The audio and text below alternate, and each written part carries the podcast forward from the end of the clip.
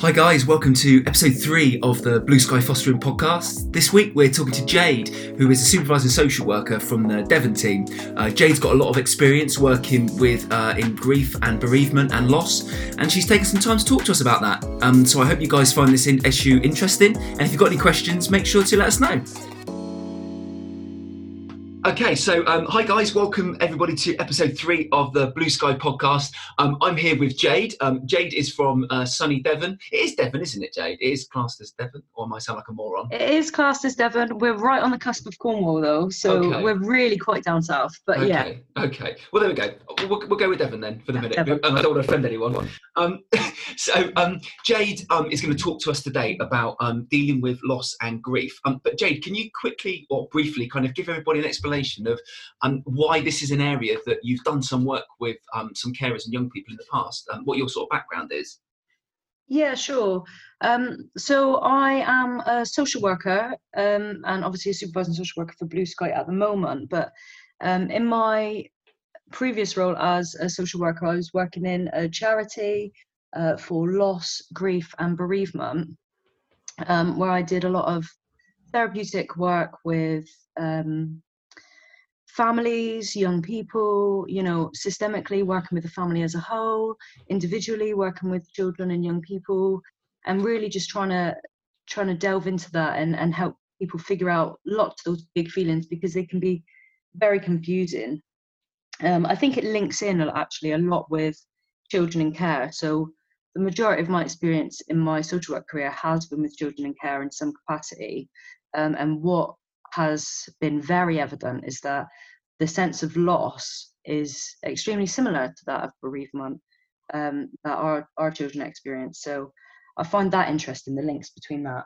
Yeah, I think as well because when you talk about loss and grief, I think Mm. people probably have the potential to think we're always talking about um, uh, death and bereavement in that sense. But are we talking about you know the loss of um, you know uh, maybe a, a parent who you're no longer able to live with? Are we talking about kind of the similarities between that as well? Yeah, definitely. I mean, I think my experience previously was around bereavement um, Yeah, specifically, but in terms of drawing those links across into, um, you know, these children, they they lose birth family as they are moved into care uh, alongside you know their, their identity. They lose uh, quite often their place in school their local hobbies. They can be moved across the country and their ident- uh, their identity attached to where they're from um, so quite often there is so much loss um, with the children in our care and, and children in care in general. Okay. So, um, based on your experiences, kind of maybe we we rewind a little bit to your experiences before you came to Blue Sky. Um, what would be kind of your um, a standout sort of moment um, of a piece of work that you've done um, that maybe some people could think, actually, do you know what? I could take some of those elements into the kind of um, the work that our carers and staff are doing at the moment. Yeah, definitely. I think when we think about um, bereavement and loss, I think quite often one of the things that would come up is this idea that um, people, when someone has died or when we have experienced loss in some way, um, the feelings associated with that necessarily is the expectation is that there will always be positive feelings um, about the person who's died um, because nobody really wants to. It's a bit taboo to say something perhaps not nice about someone who's died. So Yeah. one of the things that um, I thought was really interesting in my work with bereavement is working with children who had difficult relationships with the person who died, um, which similarly is, I suppose, is something that we could um, we could be involved in with children in care. Uh, and so trying to make those links for young people to allow them to, to feel those feelings and, and be able to express them to those uh, you know those around them because uh, holding in feelings like that and, and holding in their experiences that haven't necessarily been good. I think that that was quite interesting work that i I think that's really Uh, I- interesting because, um, like you said, is there's there's a there's a there's a huge sense of guilt when anybody passes that you, you, people tend to think, oh, I could have done more, or you know, I wish I'd said to this this to them, I wish I'd said that to them. But in in the in the area that that we all are a part of, actually, um, a lot of the time, those experiences with those who have passed aren't going to have been positive, are they? So. um, I guess that's actually a whole nother layer, isn't it, to for our children and our you know and our carers to have to kind of understand, isn't it? So so what have you done previously then to help? You know, you said about allowing those young people space to to have those feelings. And um, how can you do that when they're going through such a grieving process? Yeah, definitely. Um, I think young people that I, w- I was working with, they they needed to be on board, um, and whether that meant that I would uh, visit them for ten minutes at a time in the beginning and try and build that trust up with them. Um, grief is a really difficult thing to talk about. It's not something that people um, necessarily is a natural thing to talk about. So, uh, I mean, what we would do in my charity is we'd work with the family as a whole quite often. Um, whether that meant bringing those families together um, in a systemic way, or whether that meant doing some work with the families but separated off. Um, so quite often, what you'd get is um, perhaps parents who would say, you know, my child is really, really struggling with this. Um, I don't really know what to do. Um, especially, you know, in terms of explaining things to younger younger children and and not really having the words. So that's something that we would work with parents quite often, or parents or carers quite often around is um, actually, you know, be honest with our young people, be be honest with our children, and um, and we would support them in finding the right words to say to explain things. Um, certainly around maybe suicide or um, you know deaths around drug or alcohol misuse um, issues and, and, and things like that. So things that are very hard to explain to children um, and what we would do is specifically with parents and carers is work around finding those words.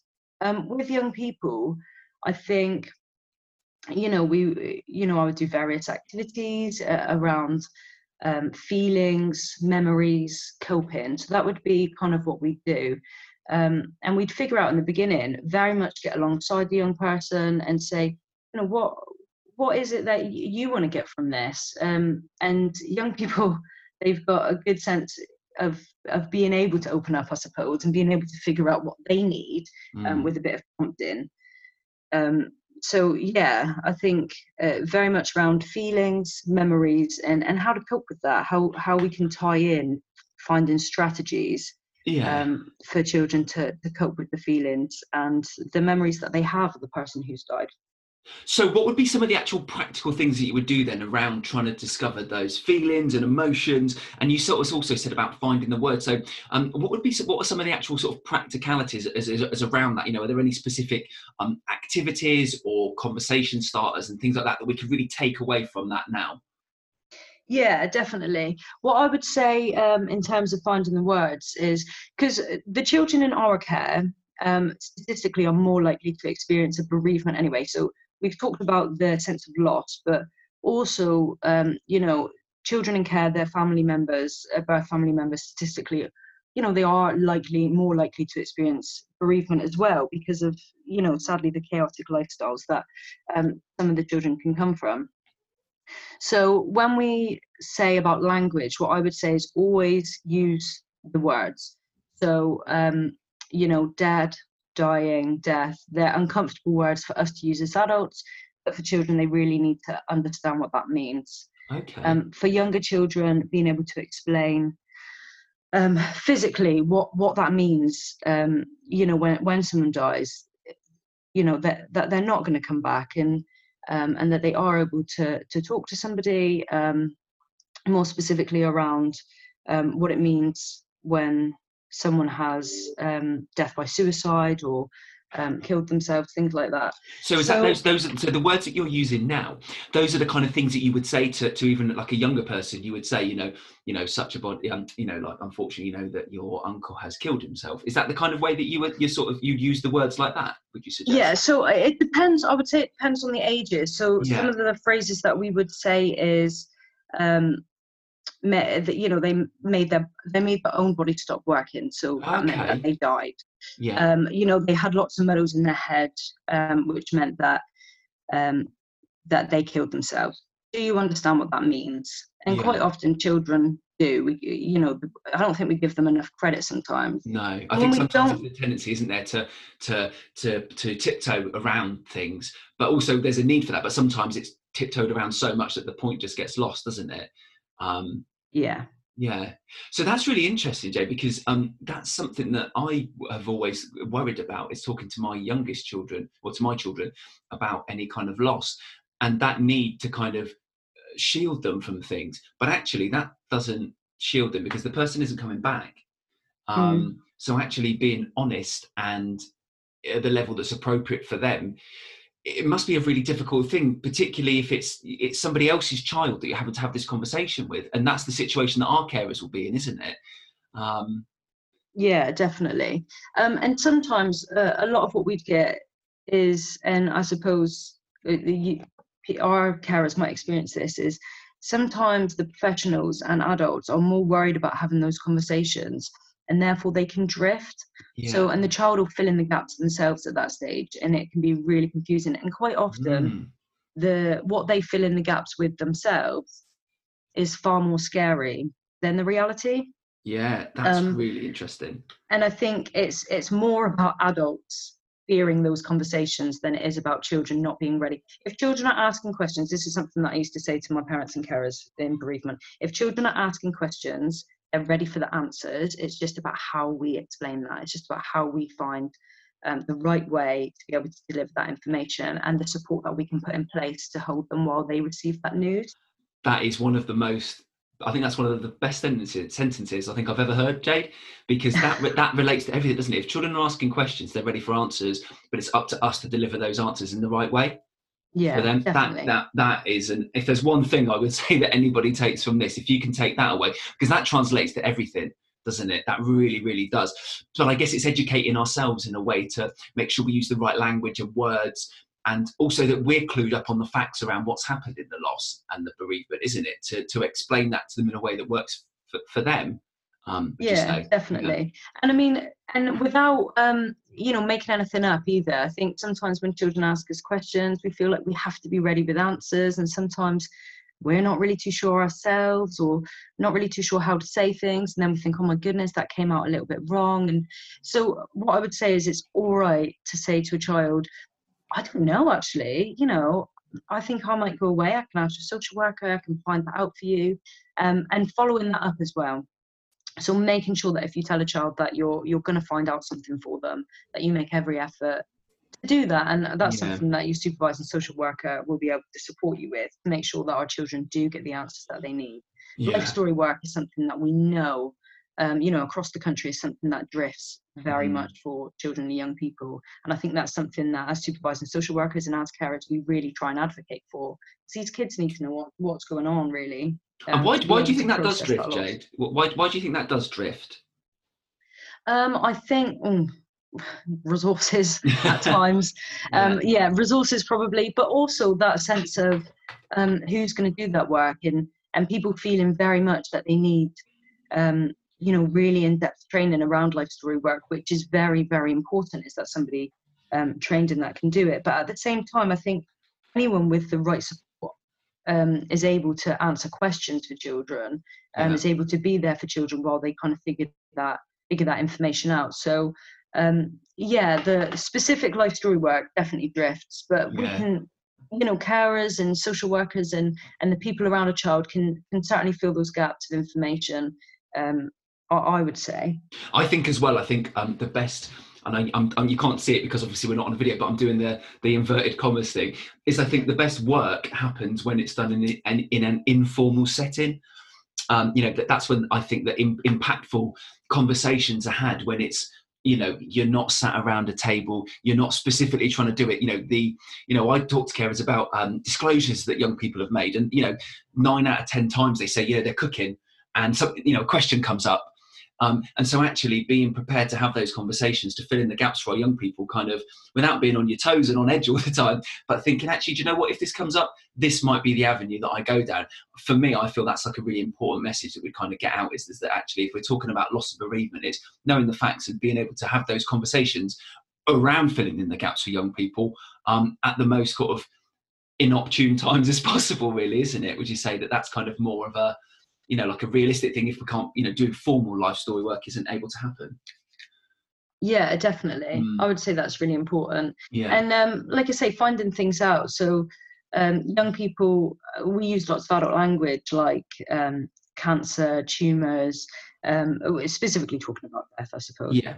Um, things like that, and it's about um, you know if a if a child's asking well what does that mean? or, or being able to understand that perhaps a child won't know what that means figuring that out together i've you know i've sat down with young people on the computer and we've we've um, google searched together some of um, the ways that family members for them ha- have died and we've um, made posters and things like that about um, what that means and what that looks like. And just to have that information can be reassuring because they they kind of understand a bit more rather than this big unknown. Making it up in their head i guess isn't it? And then like you say like sometimes the unknown. So um, it, well you've you've obviously done training for us um, around this for our carers. Um, yeah. what, what what's one of kind of the you know the standout pieces of information that you tell our carers in that training around loss and grief bereavement? Yeah, I mean, I think that what I would say is uh, making themselves available, um, access and support if they don't feel comfortable with that, and that's okay. But also, I mean, more specifically, eh, doing some activities or or having a way. So children being able to ask for help, even as adults, that's a really hard thing to do. Is to to approach somebody else and say, "Hey, like I'm not doing okay," um, and I think sometimes that's you know that's expected expected of children as well um, and to directly ask for help is is really difficult. So what I say is, if we can create an external medium of being able to do that, um, but also having a conversation with the child about, hey, like that must be really difficult to to try and do that. What can we do instead? Um, and sitting down and what I say is just get a, a shoebox or a jar or something like that and sit and decorate it together. And while you're doing that like you say so it's not a completely direct conversation um, but so while you're while you're decorating have a conversation about you know um, I, I understand things are could be really tricky right now and you might have lots of questions and it might be hard for you to ask me those. Um, so what we can do is if you're having any really big feelings or any really big worries um, or if you do have any questions then you can write them down or draw them down. You can put them in this box and i'll check them I'll check it every night and I can come and ask you, I can come and speak to you about these things that you're worried about. So then it puts the kind of ownership back on the adult yeah. So child can can ask for help, can ask for support, but in a really different way. Yeah, I, um, I think that's a, I think that's such a good idea. So so so just to go back over that. So you're saying, um, you know, it's a shoebox. Write down your questions that you might have. Um, pop them in the box. You know, I'll check the box every night, and then that eliminates the need for that face to face. Like, look, you know, I'm really worried about you know the, the, the this loss or whatever. Actually, it's in there, and then the young person is shifting the need to hold that question, aren't they? They're putting it somewhere else, but also allowing the carer to to answer it in their own time rather than being caught on the spot, aren't they? Um, yeah, definitely. And we get this idea. with like worry dolls and things like yeah, that. So yeah, lots yeah. of young people have worry dolls. But one of the things about worry dolls is um, what we tell young people is, oh, like the worry monster eats the worry, and then, and then mm. it's gone. But just it worked really well for some young people, and I think it is a, a really brilliant idea. But the difference with this is um, that we're actually using it as so the young person will know that you know that you can make an agreement with them. So do you think that i should check this every evening or do you think that i should maybe we should go through it together like on a sunday or you know those kind of things? So the child is is got a bit of an agreement about how this box is used for communication just yeah. widens that open in, in an external I way. i think that's such a good idea because it's really hard to articulate your question as an adult, let alone as a child. It's that like, you know, it's just that need to to sort of say, look, this is what's on my mind. I need to ask this, um, and it's not always the most. You know, that question might come to the child in the middle of the night, um, and stuff yeah. like that. When you know they don't want to wake somebody up. I think that's I think that's a, a really good idea. Well, I think that's a, a brilliant idea. Um, one of the final things I'd kind of like to ask you about, Jade, is um, the loss of when a placement ends um, and how it, that you can draw on the similarities of the loss of a young person that's made that's moved on to another carer or to independence or you know whether that's a positive or a negative ending. If there's anything that's kind of similarities you would feel that our carers could take away that they can you know consider themselves based on you know your experiences and training. Yeah.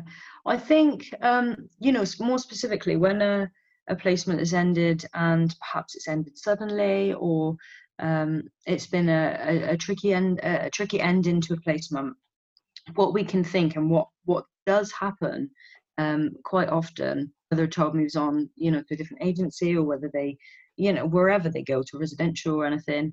Um, I think sometimes it's felt like, oh, you know, a, a clean ending is is what's best for the child. Um, when actually, what what I've tried to do with some of my carers is, if it's in the best interest of the young person, is to promote that to to be continued. Um, I know one of my carers the other day, um, you know, the local authority social worker got hold of me and said, um, this little lad is is struggling in his residential placement. Um, could you ask the, you, you, know, would the carer like to make some contact? And she had already, but um, she, you know, I, I, spoke to her and said, you know, I think he's feeling a bit unloved and he's not able to have much contact at the moment, and yeah, you know, uh, and things like that. And she she was right on it and sent him a big like Haribo basket of sweets. I know I had to ring the local authority social worker and was like, oh, I hope that's all right. She did it without asking. and she said, yeah, no, definitely. You know, that's what that's what we would hope for children is that they they one of the things around pace and, and DDP is keeping a child in mind um, and letting them know that they are in your thoughts. And just because they've moved on to another placement doesn't necessarily mean that we can't continue that and we can't do that because um, yeah, children fill in the gaps themselves. This this little boy, this is sorry, Ed, I'm going to go on a bit now. No, don't apologise. Um, but I think where we have those clean breaks like that, as children become older, those gaps they will fill in themselves. So this little boy, when I last spoke to him before he moved on, it was just before it was just after Christmas, and um, we went out for Pizza Hut, and I was having a chat with him, and he said, "Oh yeah, at Christmas we had um, lasagna for our Christmas dinner." and I was like, oh my goodness, really? That's, you know, that's quite strange, isn't it? And we had a little bit of a laugh about it. Um, and when I next spoke to the carer, I mentioned it, and she said, no, we didn't. We had a roast on Christmas Day, and we had um, lasagna on New Year's Eve, or New Year's Eve or New Year's Day, or something like that. Um, and it made me really think that if those links hadn't been kept, yeah. that little boy would have and it's you know that is quite a small thing but that little boy would have that it's a prime example isn't it of filling and filling in the gaps once yeah things, once so, things have gone as he grows up um, you know these beliefs that they have of memories that they've got they never really get that's all they have is is those ideas of memories that they themselves have thought of very subjectively whereas usually if i mean if i said to my mum oh yeah do you remember that christmas? We had lasagna for christmas dinner she would say no we didn't. What are you talking about? We talking Whereas, about yeah exactly. Whereas that doesn't happen with our young people. So keeping those links to make sure that the memories they've got are are true and real and they're they're built in care and, and love that's important and I think as well that links really well to um, thinking about memory boxes and stuff because you know yeah. not in all in, in, in all circumstances in, in, some circumstances where you know it's not possible that those conversations can carry on happening. And I ran some training recently. We were talking about digital shoe boxes, and actually, you know.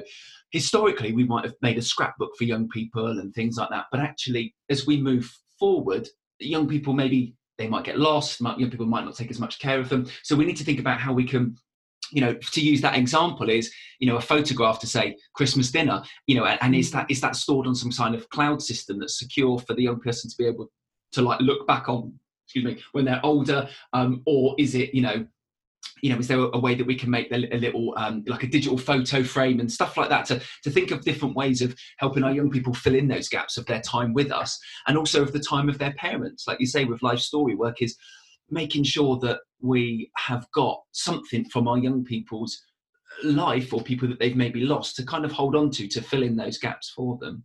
Um, yeah. yeah. So so so the main things that i think i've taken um jade from from our chat is is helping kids fill in those gaps so that they can actually process their their loss and grief properly um and, and safely um and not feel guilty about you know feeling uh, the, the, feelings that they have of those people that have passed that they maybe haven't had the best experiences with. And I think the other thing as well, which has really stood out for me, is the shoebox for questions. Um, mm. Because I think that whether or not anybody that's listening to this has got a young person that suffered loss, actually they're going to have a young person with them that's got questions about stuff. And actually, if they can take this shoebox idea and turn that into something that works for them to add into their toolbox of resources for them. I think that's a really interesting thing to take away. Um, the final thing I'd just like to ask you, Jade, is are there any external resources or websites that you would suggest people look at or check out to help them going forward? Yeah, definitely. So I'm sure people have, have already heard of it, but Winston's Wish is brilliant, and they've got um, some really good resources on there. Okay. Um, books that you can get, and um, I think they're around five or ten pounds, something like that. yeah. But there's loads of resources that you can get online. I mean, I've got uh, because I deliver the training on grief, um, loss, and bereavement. I've got a, a book actually of um, resources that that can be used for children, young people, and carers. Okay. So if anybody was interested in um, me emailing that across, I can always do that. If Yeah, um, yeah, that'd be great, Jay. So what, what we'll do is um, we will make that available to you guys that are listening to this. We'll pop it on the Blue Sky website uh, on the training section, um, and there'll be some inserts um, from that, if that's okay, Jade. If we could do that. yeah, yeah, yeah, that's absolutely fine. Um, is there anything else that you'd like to add just before we wrap up? Is there anything that you'd like to say to anyone? No, I think um, just that you know if you if you do get any difficult questions from children and you don't really know how to answer them, or if there are any topics that, that come up and um, and you need answers for it, um, yeah, just make use of your supervising social worker to, to really try and advocate for the young person to get those answers from local authority. Because, like I say, I think sometimes it's difficult to access those um, through fears of professionals. Okay, cool. Well, nice one. Thanks ever so much, Jade. Um, thanks for taking the time to talk to us. And uh, yeah, thanks for listening, guys. So, hopefully, you guys have all found that interesting talking about grief and bereavement and some of the techniques and ideas that Jade has come up with. For me, the one that really stuck the most was the shoebox idea of allowing young people to write down their thoughts and questions to give you that breathing time in that space to come up with an answer to, you know, to give them a, a proper answer to fill in those gaps, like Jade was saying. Um, thanks for listening to the podcast, guys. Hopefully, we'll keep this going for a little bit longer and we'll catch up with you all soon. Bye bye.